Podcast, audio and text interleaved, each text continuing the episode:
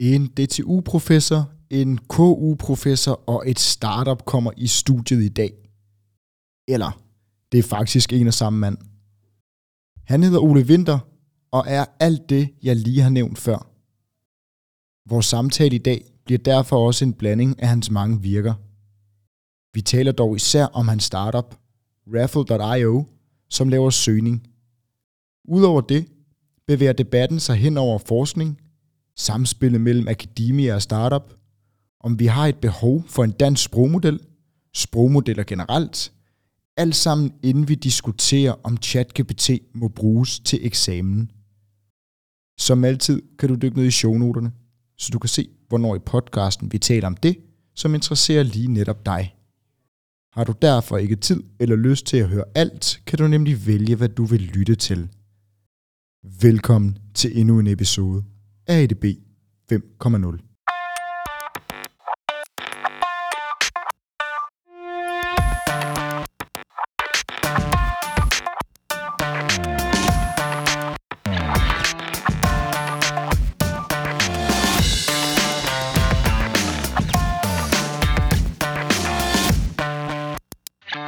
Hej Ole. Hej Mathias. Velkommen til. Mange tak. Ole, jeg har jo jagtet dig igennem, øh, igennem noget tid, øh, og jeg har haft øh, noget at gøre med det et par gange før. Øh, både i forbindelse med noget øh, netværk, øh, automation, AI-netværk, jeg har holdt, og stadigvæk er med til at afholde, for det ikke skal være løgn. Øh, og så i forbindelse med, med hvor jeg har været øh, konferencier på nogle, øh, på nogle konferencer, hvor du har været og holdt indlæg. Og hver gang jeg har dig, så skal jeg prøve at jagte dig, og du er altid meget svær at få fat i. Så jeg er meget beæret over, at du endelig er kommet i studiet i dag, og øh, i stedet for, at jeg skal prøve at, at fortælle lidt om, hvorfor, øh, hvorfor det er, at du tror, jeg jagter dig, kan du så ikke prøve at sætte et par, et par ord på, hvem du er, og, og hvad du laver til daglig? Øh, For det første vil jeg sige mange tak for invitationen, og jeg vil også sige, at du er en rigtig god øh, konferencier, og du er rigtig god til at, til at fange mig. Det, det er ligesom, du har en, en, en hemmelig superpower med, med distræte professorer. Det, øh, det, Hvad var det, hvad var det spørgsmål, det handlede om? Sorry. Ja, ja, det, er- ja, det, nu, nu, jeg, jeg, jeg tror, jeg også blev, skulle også blevet slået helt ud af, ud af kurs. Nej, Ole, hvorfor er du her i dag? Det tror jeg er fordi, at jeg øh, arbejder med maskinlæring, øh, og jeg gør det både på universitetet og øh, i, med i to firmaer. Et er mere seriøst end det andet, og det, det tror jeg, vi skal snakke om i dag. Så Godt. Så du har arbejdet, du, og du siger maskinlæring.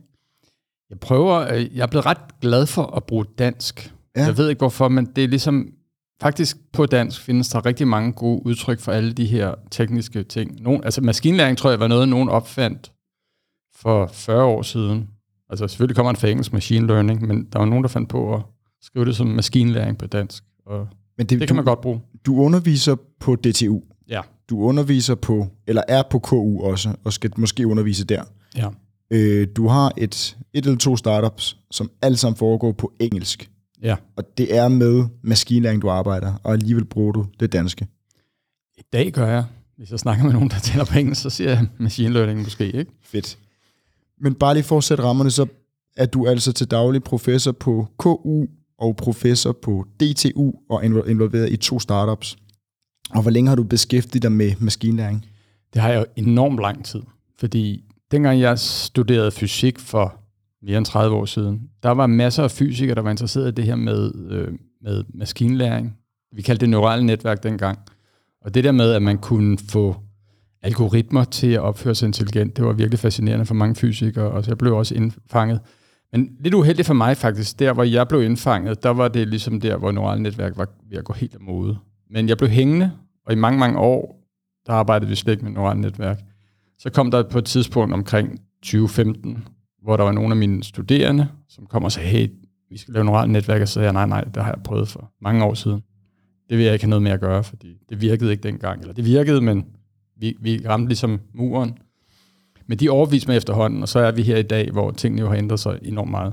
Så det er reelt først i 2015, at du genoptager øh, ikke interessen, men arbejde med neurale netværk. Det kan man sige, ja. Og hvornår stopper du? Du siger, det, da du bliver hægt- kommer på i første omgang, Altså, det- fjerner det. Jeg tror, min PhD var jeg færdig med i, øh, i 1998.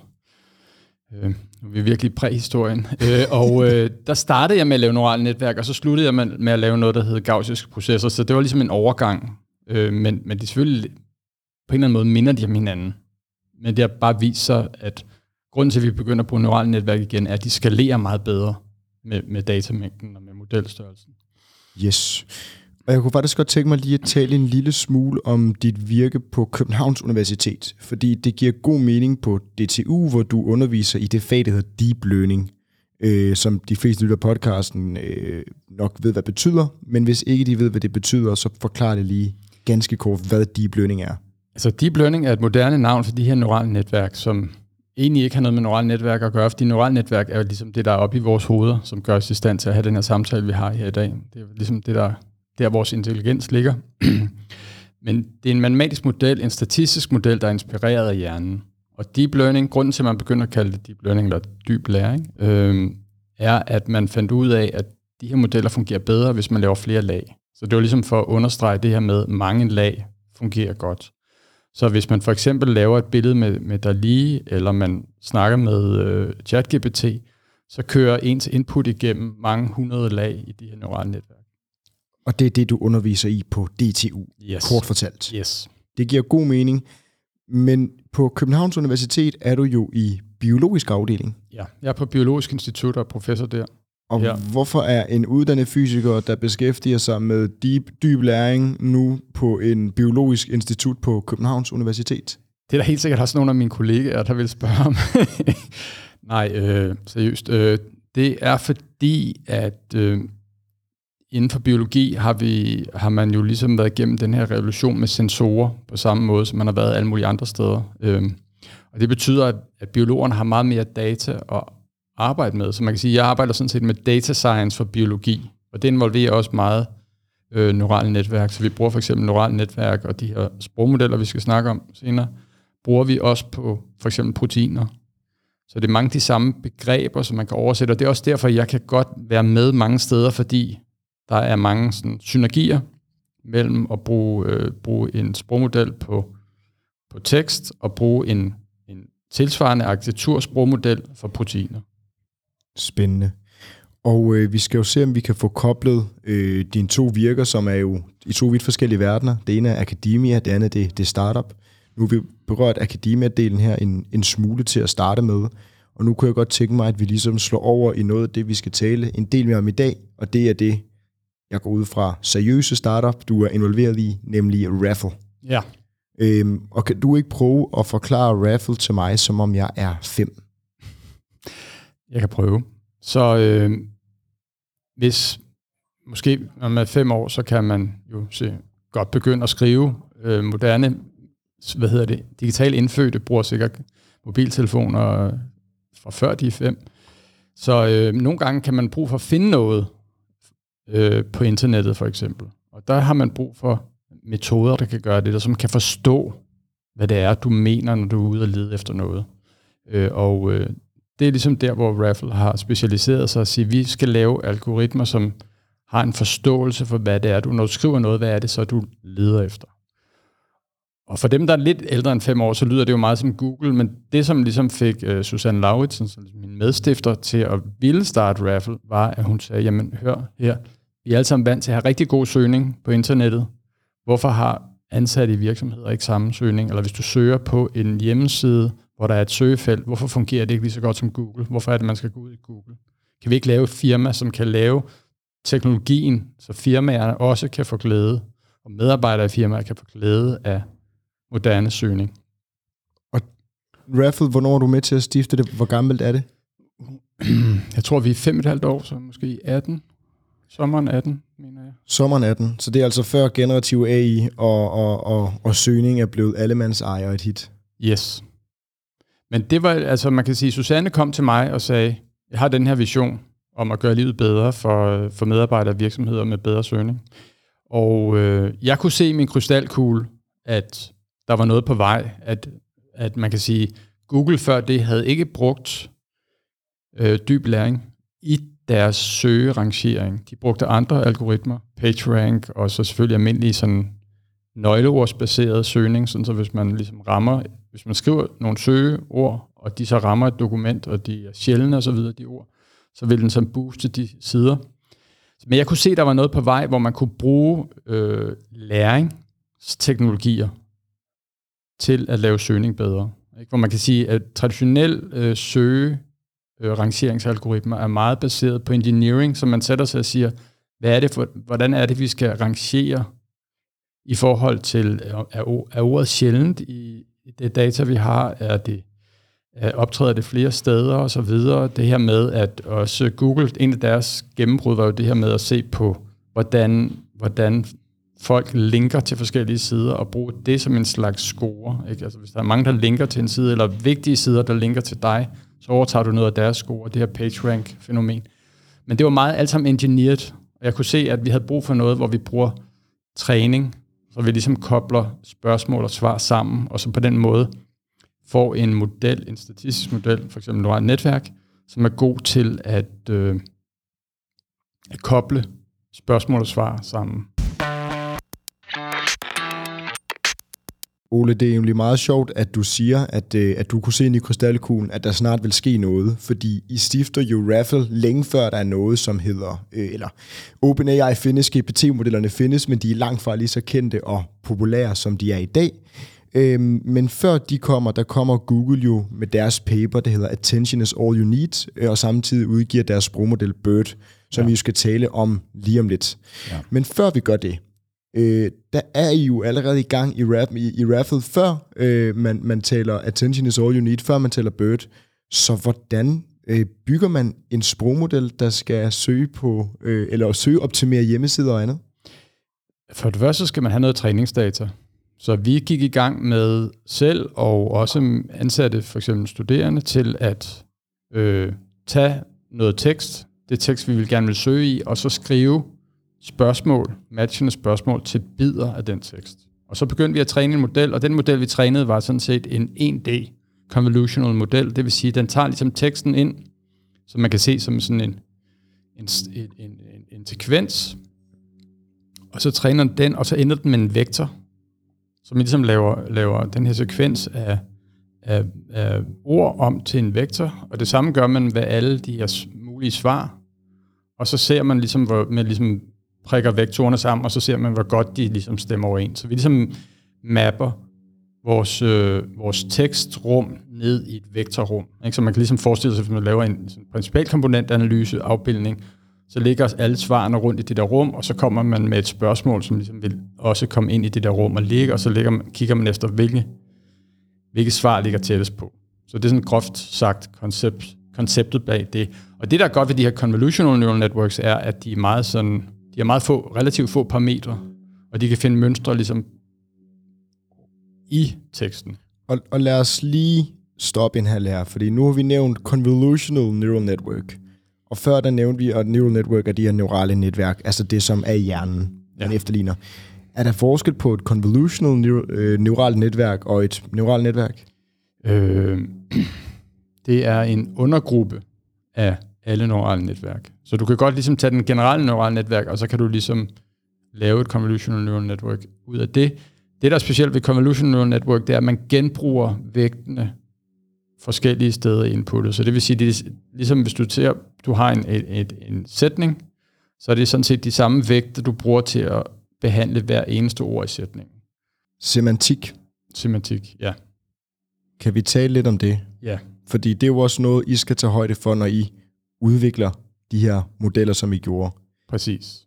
Og det kan man sige, da vi så havde været i gang cirka et år, som du så sagde, så kom Bird.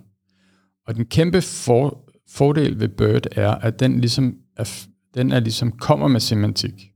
Ikke? Så vores convolutional model, som er trænet på et lille træningssæt, hvis man kommer med et nyt synonym for et ord, som den ikke har set før, så er den på herrens mark. Men BERT, dengang, den var jo trænet på Wikipedia og så videre, så den havde ligesom begyndt at finde mønstre, sådan så den sådan set forstod, at synonymer har vektorer, vektorrepræsentationer, som minder meget om hinanden. Og det vil sige, at man, ligesom når man skal lave, da vi så ligesom skulle lave det, der svarede til vores convolutional neural network, nu igen bare med BERT, så, så ligesom out of the box, så fungerede det ret godt. Man havde stadig brug for at træne den, Det var en af de ting, vi så. Hvis man ligesom brugte den samme idé, som jeg sagde, vi brugte med Convolutional Neural Networks, hvor vi bare ligesom lavede, i stedet for at tage vektorerne fra Convolutional Neural Networks, så tog dem fra BERT, og så bare brugte det til at rangere. Det fungerede ikke specielt godt out of the box. Det virkede dårligere end de her traditionelle rangeringsmetoder. Men når man så først begyndte, og det ved alle nu, som jo arbejder med de her ting, hvis man begyndte at fine-tune de her modeller, så kan man ret hurtigt få dem til at ligesom tune ind på de rigtige ting. Ja, og hvordan, hvordan gør man sådan ret rent lavpraktisk, hvis vi skal prøve at tale om det, fra at have gået fra at træne sin egen model til at begynde at anvende Bird? Altså, kan, er der ting, man skal lære fra den? Øh, er der ting, man skal aflære sin egen model? Øh, er det nemt bare at smide alt data over? Altså, som data science team var der meget, vi skulle lære, øh, kan jeg huske dengang. Ikke? Altså for eksempel, dengang var det jo sådan meget nyt, og det der med, hvordan man fine-tunede det er også noget med, at det gik tit galt, det var meget tit ustabilt. Og så også noget med, at man skulle gå ind og finde de samme øh, learning rate. Nu bruger jeg mange tekniske termer, håber, ikke det, jeg håber det er okay for det, jeres publikum. Det, det er så godt, det er så godt. så øh, hvis man ikke brugte den rigtige learning rate, som de havde trænet Bird med, så, så fungerede det ikke, og så videre. Øh, så der var mange ting, som var nyt for os, og også det der med, at det var jo en helt vildt stor model. Ikke? Vi var vant til de her convolutional neural networks, som måske havde 5 millioner parametre eller sådan noget. Nu lige pludselig havde de, havde de 100 millioner parametre. Og det var virkelig meget, og vi skulle bruge meget mere hukommelse, og vi skulle øh, se meget mere på, hvordan man skulle træne på GPU og sådan noget. Så der var masser af sådan, øh, som, øh, ligesom tekniske ting, man skulle lære. Øh, og det er jo egentlig meget sjovt, fordi nu har vi jo i den her ære, hvor vi alle sammen er begyndt at bruge store sprogmodeller, og de er jo øh, sådan tre størrelsesordner større, tusind gange større end de her BERT-modeller, ikke? Ja, og lad os, lad os tage hul på den, øh, den snak nu, fordi øh, så vil vi jo hverken, hverken, øh, øh, hverken være eller bedre, end at få efter Bird kommer, jamen så kommer det helt store gennembrud med, med OpenAI's øh, GPT 3,5 model, altså ChatGPT. Ja. Og øh, nu er Search, for lyst til at sige, det er jo nærmest blevet allemandseje, der er kommet et, et GPT-store, Øh, det er ikke kun forbeholdt DTU-professorerne og de øh, studerende og alumni fra, fra DTU, der, der nu arbejder med, med Search. Øh, alle, alle taler om det, og, og, og det, det er noget, vi ser, som er blevet demokratiseret i, i, i, en, i en helt uhyggelig grad så hurtigt. Mm. Så hvordan går det med, hvad kan man sige, først og fremmest med Raffle i dag, i den her æra, hvor Search er allemandseje? Er I blevet overflødige?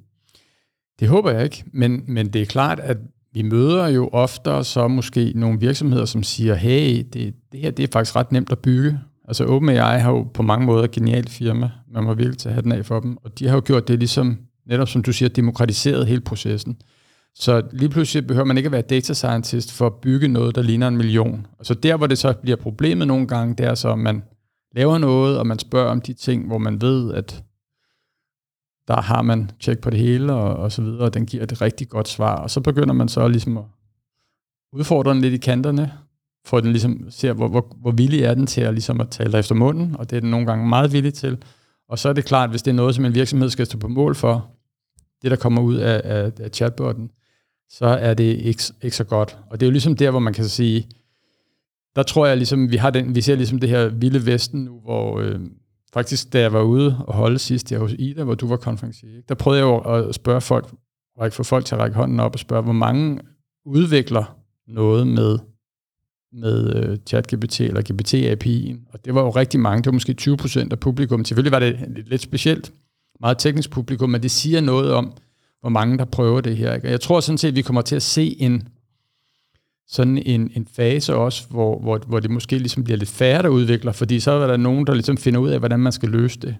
Og så er der måske nogen, der finder ud af, at det, det er måske ikke værd at løse det selv. Det er meget svært at sige lige nu, fordi, fordi altså, tingene udvikler sig sindssygt hurtigt. Vi sidder midt i en revolution, vil jeg sige. Ikke? Og man kan sige, at deep learning har jo været en revolution de sidste 10 år eller mere siden ImageNet-artiklen kom. Ikke? Men, men nu, er vi ligesom, nu er det blevet endnu vildere, som du siger, fordi at det er blevet allemands eje. Alle kan bygge med de her ting. Ja, og lad os, lad os så tage en... Øh, øh, lad os prøve at gå lidt mere teknisk til værks, nu hvor vi har, har dig igen, som jo stadigvæk er i øh, akademiverdenen, fordi du godt kan lide metodeudviklingen og, og, og den del stadigvæk. Fordi en ting, det er, hvis jeg går ind og opretter mig på øh, ChatGPT Plus og betaler de her 20 dollars eller 25 dollars i måneden, øh, så kan jeg også lave mine egne GPT'er, og jeg behøver altså ikke at vide øh, noget som helst om noget kode. Jeg, skal, ikke, jeg skal ikke engang kende til HTML. Jeg skal ikke kende til noget. Jeg kan bare gøre det. Ja. Kontra hvis jeg sidder i en, i en virksomhed, som langt de fleste gør, som har øh, Microsoft og Azure, mm. øh, og om man så vælger at, at bruge øh, enten at bygge sin egne Copilot, som kommer nu, eller ved at bruge øh, bygge en, en chatbot baseret på, på Azures OpenAI, som ligesom er, er tilknyttet Microsoft. Det kræver jo stadig noget teknisk ekspertise og tekniske kompetencer, som er forbeholdt de få, der har haft dit kursus. Øhm, hvad er forskellen mellem at gå ind på Azure-platformen og bygge en chatbot på, baseret på ens egne lukkede miljøer, så man ikke lægger data til OpenAI, kontra at benytte sig af jeres løsning, som også laver search? Altså man kan sige, forhåbentlig jo, siden vi har lavet search i mere end fem år, så er vi, så er vi lidt bedre til det end så mange andre. Øhm, det håber jeg, og det tror jeg også på, at vi er stadigvæk, for det er ligesom der, vi har det hovedparten af vores øh, IP.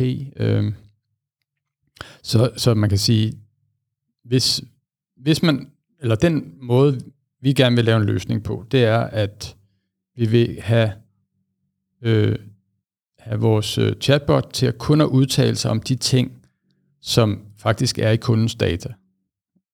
Og det kan man sige, øh, det er en no-brainer selvfølgelig, men det er ikke altid en no-brainer, fordi faktisk kan, hvis du går ind på ChatGPT+, som jo også søger på nettet, så kan den besvare rigtig mange ting rigtig godt, men nogle gange, hvis man ser på så, hvilke kilder den bruger til at skrive svarene på, så står svaret der faktisk ikke, men den har stadig givet et godt svar. Og hvorfor det? Jamen det er jo fordi, den ligesom måske svarer på noget, som er, har så bred en anvendelighed, så den har ligesom set, hvordan logger jeg ind på min konto -agtigt. Den har set så noget information fra millioner af firmaer, og derfor kan den godt komme med et meget plausibelt svar, som ikke nødvendigvis er rigtigt, og så siger vi så, den løsning, vi vil lave med Raffle, der vil vi være sikre på, at den information, den bruger, kommer fra de dokumenter, vi har givet til den.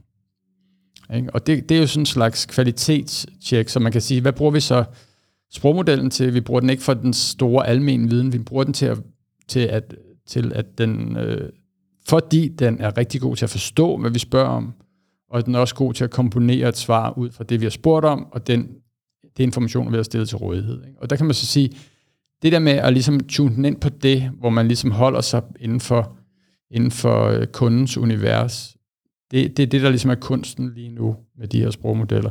Altså man kan sige, en, en, en ting helt generelt, og det er selvfølgelig også, det er selvfølgelig også en, en trussel mod Raffle, det er jo det, øh, at, at OpenAI rykker så hurtigt, og øh, måske noget, som du siger, okay, det er et fedt produkt, det vil jeg gerne bygge. Du risikerer virkelig let, at i næste udgivelse, næste update for OpenAI, så er det en feature i OpenAI's produkt. Og så er det ikke, så er det ikke længere dit produkt. Ikke? Så det der med at finde øh, noget, hvor du kan forsvare dit produkt i en verden, hvor tingene rykker så hurtigt, det er virkelig svært. Og lad os så fortsætte samtalen hen mod øh, sprogmodeller, og hvordan de bliver gode, fordi det er jo også noget af det, som, som du nævner her, jeres IP, jeres intellectual property, øh, er noget af det, som, som gør, at du håber og tænker og tror, at de får en konkurrencefordel kontra det, som, som alle kan, kan lave nu. For jeg ved også, du har en holdning til, at sprogmodeller kun virker godt, hvis de bliver fodret med den rigtige søgning. Ja. Kan du prøve at fortælle lidt, hvorfor du siger det? Altså man kan jo sige helt basalt, hvis, hvis du insisterer på, at den kun må bruge det information, vi har givet den, og den ikke ligesom skal bruge andet information, så er, så er søgeresultaterne alfa og omega. Og det kan jeg også godt se nogle gange. Vi, vi sidder jo de her dage og udvikler meget og fortsætter vores chat. Øh, Raffle Chat er ikke, vil jeg sige, overhovedet kommet til et punkt, hvor vi kan sige, okay, nu virker det godt nok.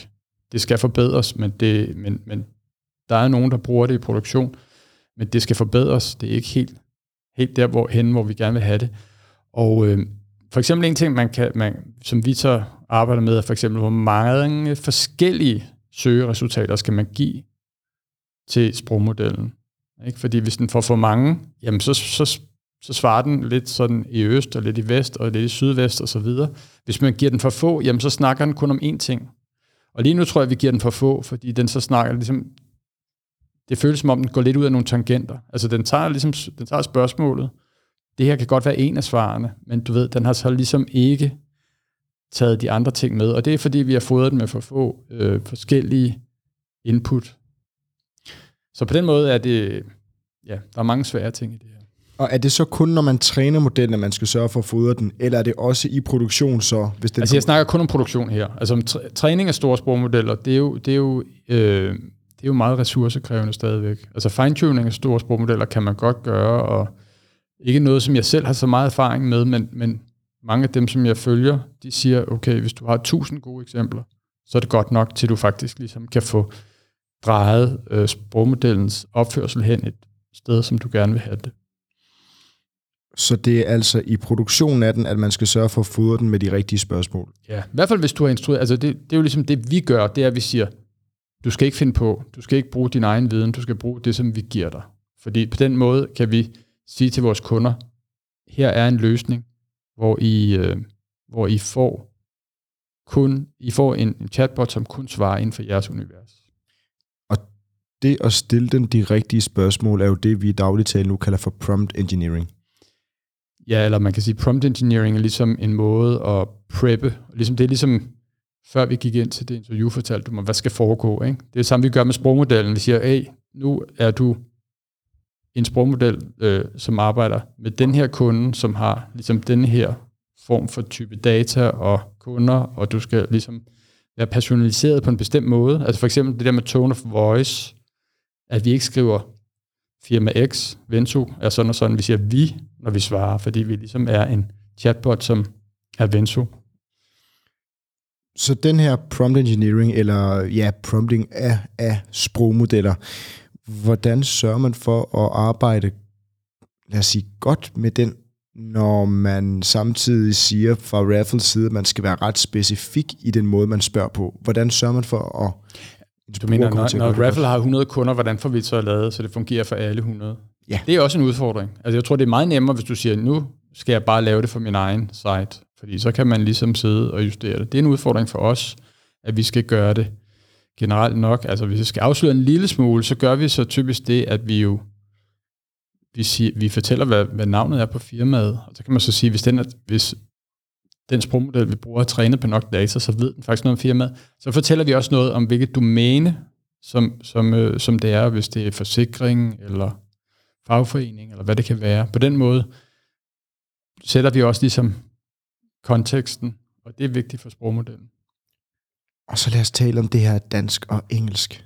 Yes. Fordi du er jo glad for sprogmodeller på jeg er glad for sprogmodeller, som taler alle sprog, øh, og jeg vil sige, hvis jeg tager raffle-kasketten på, så har vi jo mange danske kunder. Så det er virkelig vigtigt for mig, at, at den sprogmodellen forstår og taler godt dansk.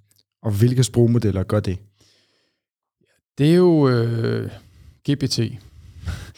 Det sjove er jo, at, øh, at vi lever i en tid, hvor de her åbne øh, sprogmodeller, open source sprogmodeller, de er i rivende udvikling, og øh, nogle af dem, der er konkurrenter til OpenAI, de øh, er jo et sted i markedet, hvor det er vigtigt for dem at få ligesom noget market øh, penetrering, komme ind på markedet, så de open sourcer, endda med nogle rigtig gode open source licenser, ligesom Apache 2 licens og så videre. Øh, så et, et europæisk firma faktisk, der hedder Mistral, de har lavet nogle rigtig, rigtig gode modeller, som faktisk deres bedste model, øh, de har jo, der er sådan en slags øh, arena, hvor, hvor de de her sprogmodeller på en måde battler mod hinanden, eller det er mennesker, som vurderer to output, og så ser, hvad der er bedst. Der er faktisk den, ligesom den bedste open source model fra Mistral, den er bedre end, øh, end ChatGPT 3.5. Så det er, jo, det er jo et godt tegn på, at vi er på vej hen et sted, hvor, øh, hvor de her open source sprogmodeller kan konkurrere. Og det er for, for et firma som Raffle, at det er meget, meget vigtigt. For det betyder, at vi kan bruge øh, de her open source sprogmodeller internt til forskellige ting, der har at gøre med, hvordan vi træner vores rangeringsalgoritme, altså søgealgoritmen. Og det har også noget at gøre med, at vi så også kan begynde at ligesom serve vores egne modeller. Der er så lige den dårlige ting ved den her øh, Mixtral-model, og det er, at den officielt i hvert fald ikke taler dansk. Så hvordan forholder I jer til det? Det viser, altså nu har jeg leget lidt med, den ligger på det der, hedder Hawking Face, så man kan selv prøve den, og så er det jo meget oplagt at spørge den om noget på dansk. Og faktisk så taler den rigtig godt, ja, overraskende godt dansk. For, for en, øh, det er ligesom nogle gange, når man møder nogen, øh, og man taler et sprog, så siger ah, jeg, jeg, jeg er ikke så god til dansk, og så taler de flydende dansk. Det er lidt på den måde, den er. Men vi ved jo ikke, hvordan, og det er jo igen, når man arbejder med en model fra et firma, vi ved ikke, hvilke data den er trænet på. Øh, så det kan være, at grunden til, at den taler dansk, er simpelthen, at den bare har fået, der er bare noget forurening, så at sige, af det data, som den har fået. Den skulle tale nogle af de større sprog, ligesom engelsk, tysk, fransk øh, og spansk og sådan noget. At der har været noget forurening i de træningsdata, som de har downloadet på det, og det har bare gjort, at den, at den kan tale en form for dansk. Så I øh, bruger lige nu OpenAI's GPT-modeller, men kigger meget i de her open source for at se, om der er nogen der kan outperforme på dansk. Ja. Så er der jo også en generel debat om store danske sprogmodeller. Ja. Om vi fra et nationalt perspektiv skal øh, skabe en. Vi har også nogen, som, som for sig selv øh, har lavet en, en, øh, en dansk GPT.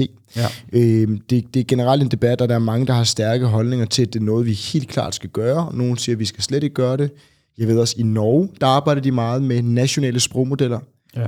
Hvad er din holdning til, at vi skal gøre noget i Danmark? Altså jeg vil sige, hvis vi kunne, og nu ved jeg godt, at jeg træder lidt min kollega over tæerne. Jeg håber ikke, der er alt for mange, der hører den her podcast. hvis vi kunne, så synes jeg også, at vi skulle gøre det. Men jeg tror bare, man undervurderer opgaven, og man undervurderer de kompetencer, som ligger i de firmaer, som faktisk gør de her ting. Altså et godt eksempel på, hvor det faktisk, hvor, hvor, hvor dygtige de er på, hos OpenAI, det er, at GPT-4, den har snart et års fødselsdag. Google har sagt simpelthen sat hele virksomheden i red alert, fordi at OpenAI er kommet med GPT-4. De har arbejdet intenst, tusind mennesker deromkring, altså på deres Gemini-artikel var der 700 medforfattere, så virkelig, virkelig mange super, super dygtige ingeniører og forskere har arbejdet over et halvt år på at lave en model, der er lige så god som GPT-4. De aller, aller dygtigste folk i, inden for det her område med uendelig mange computerressourcer har ikke kunnet lave en model, der ved, virker lige så godt som GPT-4, eller måske kommer det lige op og kan tangere på nogle af de her benchmarks, men de har også haft lang tid til at overfit på de her benchmarks. Så det betyder faktisk, at, at det er ikke nemt at gøre de her ting. Og det er derfor, jeg siger, at hvis vi kunne, hvis vi ligesom havde opskriften, og vi så kunne gøre det, så skulle vi gøre det. Men jeg er bange for, at det er skønne spilde kræfter. Min gode kollega Anders Søgaard, han har det her billede, hvor han siger, at der allerede er en kæmpe kirkegård af sprogmodeller. Ikke? Så vi har brugt rigtig mange computerressourcer, udledt meget CO2 for at træne de her sprogmodeller, men de bliver aldrig brugt, fordi de ikke er gode nok. Vi vil til hver en tid vælge den bedste sprogmodel. Og det, jeg tror simpelthen, det bliver svært at, at, at lave en dansk sprogmodel, som kan konkurrere med dem her. Så siger mine gode kollegaer, som vil bygge de her sprogmodeller, at det ikke altid er nødvendigt at have den bedste. Det kan godt være, at der er nogen anvendelser, lad os sige inden for psykiatrien eller sådan noget, hvor, man, hvor det er meget, meget vigtigt, at man ved, hvilke træningsdata, der er blevet proppet ind i det. Fordi hvis for eksempel der er blevet proppet noget data ind i det, som opfordrer til selvmord eller sådan noget, så er det klart, så er det ikke godt at slippe sådan en model øh, løs hos nogen, der kunne være syge. Det er rigtig gode argumenter, men jeg tror stadigvæk, at vi vil se så stor en forskel i, hvor gode de her modeller er, at, at, at de vil simpelthen ikke blive brugt. Der vil komme, de vil bare være endnu et, en, en gravsten på den her Anders Søgaards øh, kirkegård. Ikke? Og, og en anden ting, jeg vil sige, det er også, at det der med at gå nationalt, det tror jeg basalt set er den forkerte måde at træne de her modeller på. Jeg tror netop det der mirakel, der er sket med, at du ved, at du har ikke trænet den til at, til at kunne oversætte, til at forstå på forskellige sprog. Det er noget, der sker af sig selv, fordi den ligesom bliver tvunget til at repræsentere alle sprog i samme vektorrum, og på den måde komprimerer den og finder ud af, hvad der, hvad der har været på hver alle sprog. Den effekt får man ikke, hvis man kun træner på et sprog.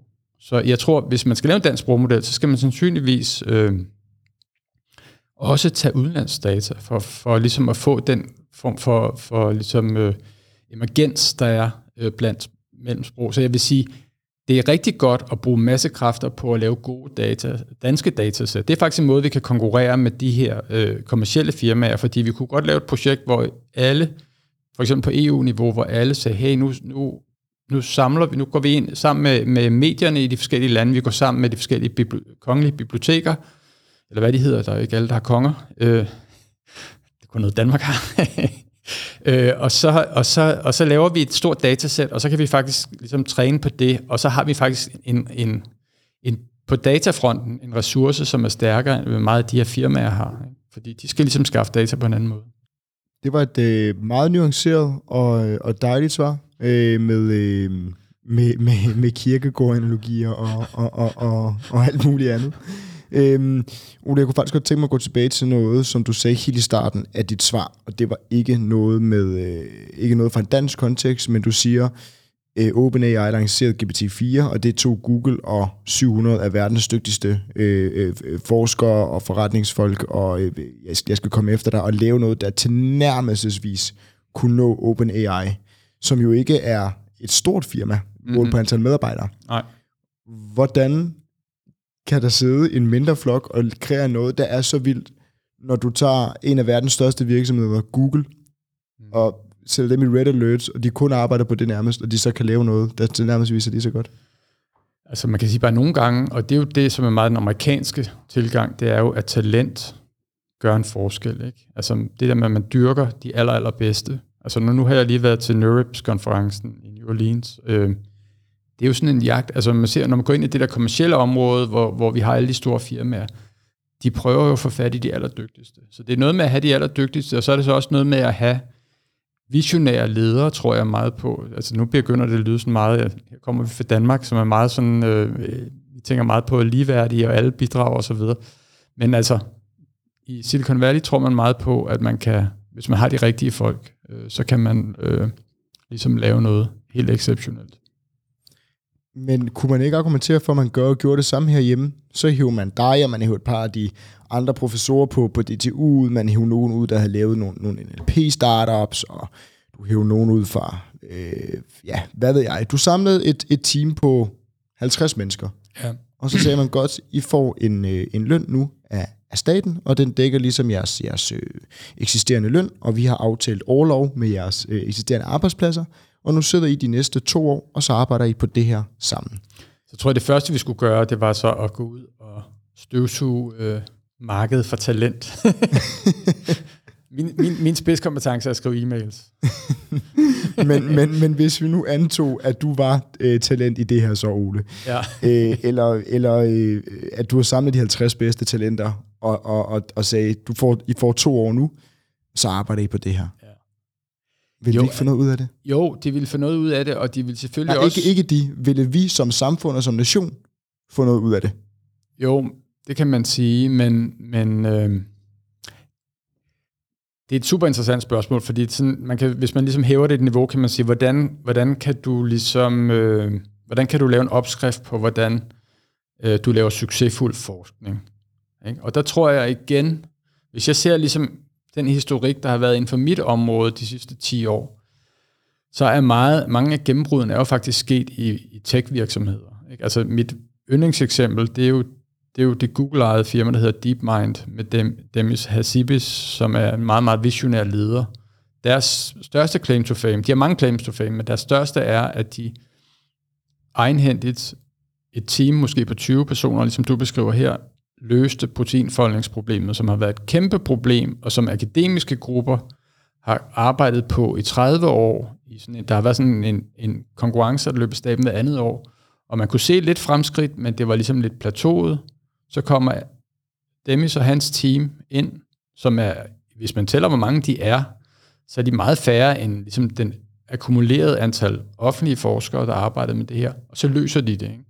Og hvad er det, det gør? Hvad er det, der gør, at de løser det? Der er jo mange faktorer. Jeg tror, en, en visionær leder, som siger, at det er faktisk noget, vi kan, og er realistisk omkring, hvilke ressourcer, der skal til. Og så også, øh, også, lyd, og også realistisk omkring, hvem man skal hyre. Man skal måske ikke kun hyre nogen, der hedder professor øh, Ole, eller sådan noget. Man skal også tage nogen, der virkelig, du ved, øh, kan noget. Ikke? Øh, nogen, der kan noget, og nogen, der kan komme til at kunne noget. Hyre dem og lave de her teams. Det tror jeg er det vigtigste øh, at, at kunne, for at kunne løse de der problemer.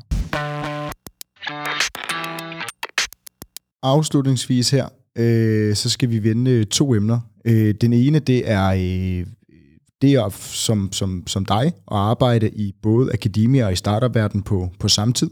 Øh, hvordan man kan flette det sammen, og øh, alt, hvad der ligesom hører sig til det. Og så skal vi slutte af med en, øh, en rigtig dejlig diskussion, hvor vi nemlig skal tale om det at benytte sig af, af sprogmodeller, eller især her ChatGPT, til at besvare sine eksamensopgaver om det er noget, vi skal, vi skal tillade, om det er en vej, vi skal se ind i, eller om vi skal gå gå andre veje. Men lad os prøve at starte med, med det første, Ole, fordi den ene dag, der sidder du på et, øh, et øh, hvis jeg skal være lidt grov ved dig, et, et stødekontor sammen med en masse andre øh, professorer og sidder og, og fordyber dig i, øh, i, i akademiske papers, og, og dagen efter, der er du ude og prøve at sælge Raffle som, som noget nyt og hipt øh, startup med noget, med noget search. Hvordan er den verden, og, eller de to verdener at balancere? Jeg tror, du får det til at lyde sværere, end det er. altså, og, og man kan sige også det der med at gå ud og sælge et raffle, det gør jeg lidt nu, men, men generelt så tror jeg, at den kommercielle afdeling har fundet ud af, at det er nok bedre, at de selv gør det. Så, øh, så, så øh, det gør jeg ikke så meget. Så faktisk, de ting, jeg gør i firmaet, minder en del om de ting, jeg gør på arbejdet. Og det er måske også derfor, jeg kan få til at hænge sammen, fordi, som jeg også snakkede om før, med det her med bioinformatik og, og tekst, det er meget af de samme teknologier, det er meget den samme måde at tænke på med store datasæt og så videre. Prætræning, fine-tuning. Så, så der er ikke så stor forskel. Så vi bruger faktisk ret meget tid i Raffle på at læse nye artikler. Man kan sige, at hele det her med store sprogmodeller, det rykker så hurtigt, og der er nye måder som at prompte på, der er nye måder ligesom at, øh, at, at ligesom sørge for, at det output, man får, har det rigtige format og sådan noget. Og det ligger meget, meget tæt op af forskning. Altså den ting, der er sket med forskning nu, er jo, at det er blevet totalt accelereret. Så når jeg tager til en konference, så, så hører jeg nogle præsentationer og tænker, det var da en gammel artikel, den kan jeg godt huske. Nå ja, det var fordi, den var som preprint for et år siden, ikke? så det er jo ligesom, så er det, så er det allerede, for, øh, ikke forældet, men så er det vintage øh, sammenlignet med de ting, man ser på lige nu. Så, så det der med hele tiden at tilegne sig ny viden og se, er der, er der en ny god idé i nye artikler, scanne store mængder, altså for eksempel Twitter er jo, er jo nogle gange rigtig god til det videnskabelige, så man, man får nogle, nogle nye inspirationer der til nye teknikker. Og følge med de ting, det er en vigtig ting, øh, om man er i forskning, eller om jeg er i firmaet. Så det er faktisk meget det samme, du laver. Så når du støder på ny forskning, så kan det lige så vel være, at du anvender det i din øh, undervisning, som du anvender det i, i Raffle. Ja, eller min, min akademiske forskning, ja, det kan man sige. Og, og hvad med det her metodeudvikling, som jo, jeg jo ved, du også stadigvæk er, er glad for at være med til at udvikle nye metoder? Ja. Er det noget, man kan gøre, du kan gøre på baggrund af Raffle, eller hvordan er Altså man kan sige, her? der prøver jeg at holde, holde tingene lidt adskilt. Jeg, der er nogle af de andre ligesom startups i det, i det københavnske miljø, som måske er mere sådan, gerne vil lave for eksempel erhvervs og sådan nogle ting. Ikke? Og der kan man så sige, der prøver jeg at holde det lidt adskilt og sige, vi laver den akademiske forskning på universitetet, og så prøver vi at ligesom anvende det noget mere i Raffle. Øhm, så kan vi godt have nogle specialprojekter, som kører mellem. Det er også ofte, at nogle af de dygtige øh, specialstuderende, jeg har haft på universitetet, eller måske nogle af mine PhD'er endda, kan, hvis jeg kan være heldig, kan så blive ansat hos Raffle. Ikke? Så man kan også sige, at det er en måde, som det giver mig en fordel, at jeg har adgang til talent, som måske mange andre ikke har. Godt. Så lad os parkere den, og så lad os slutte af her, Ole, med, øh, med den helt rigtige mand, fordi du er jo både øh, lærer, øh, hvis vi skal kalde det noget andet professor, så er du underviser og lærer. Ja, høj grad, ja, i høj grad. Ja. Præcis, øh, og har været det i, i mange år. Øh, og på den anden side, hvis vi stiller det op på, på to forskellige sider, så er du utrolig øh, teknologiinteresseret og øh, advokat, også advokerende for. Øh, og det er jo det, der, der lidt, i, i hvert fald som tingene er lige nu, er øh, hinandens modsætninger, hvor vi står på den ene side dem, som, som er lærere, og siger, at vi skal ikke bruge det, det er snyd, eleverne lærer ikke noget, kreativiteten forsvinder, vi hører det flosklerne, og så har vi alle de teknologiinteresserede, der siger, jamen, det her det er fremtiden, så vores fremtid skal selvfølgelig lære at bruge det. Ja. Hvor står du hen her? Altså man kan jo sige, at, at store sprogmodeller, ligesom meget andet teknologi, kan blive brugt både til noget godt og noget dårligt. Og det første, som, som ChatGPT blev brugt til, var selvfølgelig at snyde til eksamen eller gymnasieelever øh, snød med deres øh, afleveringer. Ikke? Øh, og det er jo lidt ærgerligt, hvis det stopper der, at man ikke kan bruge ny teknologi, fordi at den kan bruges til at snyde med. Det var lidt det, som der skete på DTU, fordi DTU sagde ligesom i panik, lige, øh, det var lige før øh, eksamen for et år siden, vintereksamen i 2022-2023, at øh, ChatGPT kom frem, og den kunne så lynhurtigt øh, besvare en Python-programmeringseksamen øh, eksamen til, til nærmest 12 out of the box. Ikke? Måske hvis du brugte 5 minutter på at rette de småfejl, ChatGPT havde lavet, så kunne du få et 12-tal. Og det er selvfølgelig øh, en udfordring af den måde, vi laver eksamener på. Men mit argument for, hvorfor vi skal bruge AI i skolen, altså hvad kan man sige, universitetet, øh, jeg har måske en anden holdning til folkeskolen, øh, på universitetet er, at samfundet kommer til at bruge AI, og allerede nu er der jo masser af studier øh, og erfaring, der viser, at, at store sprogmodeller kan gøre os mere produktive i mange af de jobs, vi har ude i virkeligheden. Universitetet kan ikke ligesom bokse sig selv ind og så sige, at vi er ikke en del af virkeligheden. Vi bliver nødt til at være klar til virkeligheden. Så når jeg skal lave næste iteration af mit dyb læringskursus, så skal der være masser af AI-sprogmodeller med, sådan så at sprogmodellen er med til at kode med de studerende, sådan så de ligesom lærer det der. Jeg, jeg er helt sikker på, at jeg godt kan lave udfordrende opgaver, og de så stadig har adgang til de her værktøjer. Og hvor ser du så forskellen på, eller lad mig sige det, på en omformuleret det. Det er ret tydeligt at se forskellen på en universitetsstuderende og på en folkeskoleelev. Øh, synes du, der skal, vi skal dele det op, så man må noget på universitetet, noget andet på gymnasiet og noget tredje i folkeskolen? Ja, det synes jeg faktisk. Og jeg synes, at, øh, og det kan godt være, at jeg er sådan lidt, nu er jeg professor i Elfenbenstårnet, men jeg synes faktisk, at øh, vi skal have, have høj grad have computer og skærme ud af folkeskolen. Og hvorfor synes jeg det? Altså man kan sige, hvis jeg siger det, når jeg siger det til folkeskolelærer, så er der nogen af dem, der siger, nej, men nu har vi brugt så lang tid på at bruge for de her værktøjer ind, og vi har, vi har, du ved, vi har, øh, vi har ikke købt bøger de sidste 20 år, fordi, øh, fordi vi, havde de, vi har ligesom købt computerprogrammer i stedet for. Vi har ikke råd til det, ikke? Men det, som min observation er, og det er delvis også observation for min egen familie og mig selv, det er, at de her skærme er utrolig tiltrækkende. Og det vil sige, at hvis vi, hvis vi sagde for eksempel i folkeskolen, jamen, der har du ikke skærme med, og du bruger ikke computeren særlig meget, eller du bruger den måske kun om fredagen, så, så øh, vil vores unge mennesker stadigvæk se masser af skærm. De vil stadigvæk blive digitalt indfødte, for lige så snart de kommer ud af skolen, så hænger de på skærmen. Så man kunne godt lave noget, hvor man sagde, at der var nogle andre kvaliteter, som man kunne fremelske i, øh, i folkeskolen. Noget omkring øh, noget sociale, noget med at, ligesom at fungere i en, i en flok og så videre. Ikke? Der er jo også meget mere fokus i dag på, at unge mennesker har angst og sådan nogle ting, social angst. Det kunne godt være, at vi har forsømt det, fordi vi ligesom er blevet suget ind i den her opmærksomhed. Der er masser af ting, som vi skal lære som mennesker, som vi sådan set øh, godt kan lære uden den her skærm. Så hvis jeg skal prøve at opsummere det her groft, så skal vi have skærmen ud af folkeskolen, og dermed øh, per automatik lade de unge menneskers kreativitet, innovation og kritisk øh, tænkende evne blomstre i høj grad, indtil de bliver modne nok til at kunne tillære sig at bruge teknologien korrekt. Altså jeg tror, det var rigtig godt opsummeret. Jeg skulle også høre dig til at være min. til at være mig. Øh, øh, altså, jeg tror, jeg, meget rigtigt, du siger, udover, jeg tror sådan set, at man kan ikke undgå, at unge mennesker vil bruge de her værktøjer. Så min, min, i min verden, der tror jeg, det vil blive, øh, der kunne jeg håbe, det kunne blive sådan, for eksempel, at man brugte de her sprogmodeller til at lære med. Ikke? Altså man kan sige, du snyder med din franske aflevering ved at bare give opgaveteksten til ChatGPT, så skriver den en perfekt besvarelse, men du kunne også begynde at bruge den til faktisk at aktivt lære noget.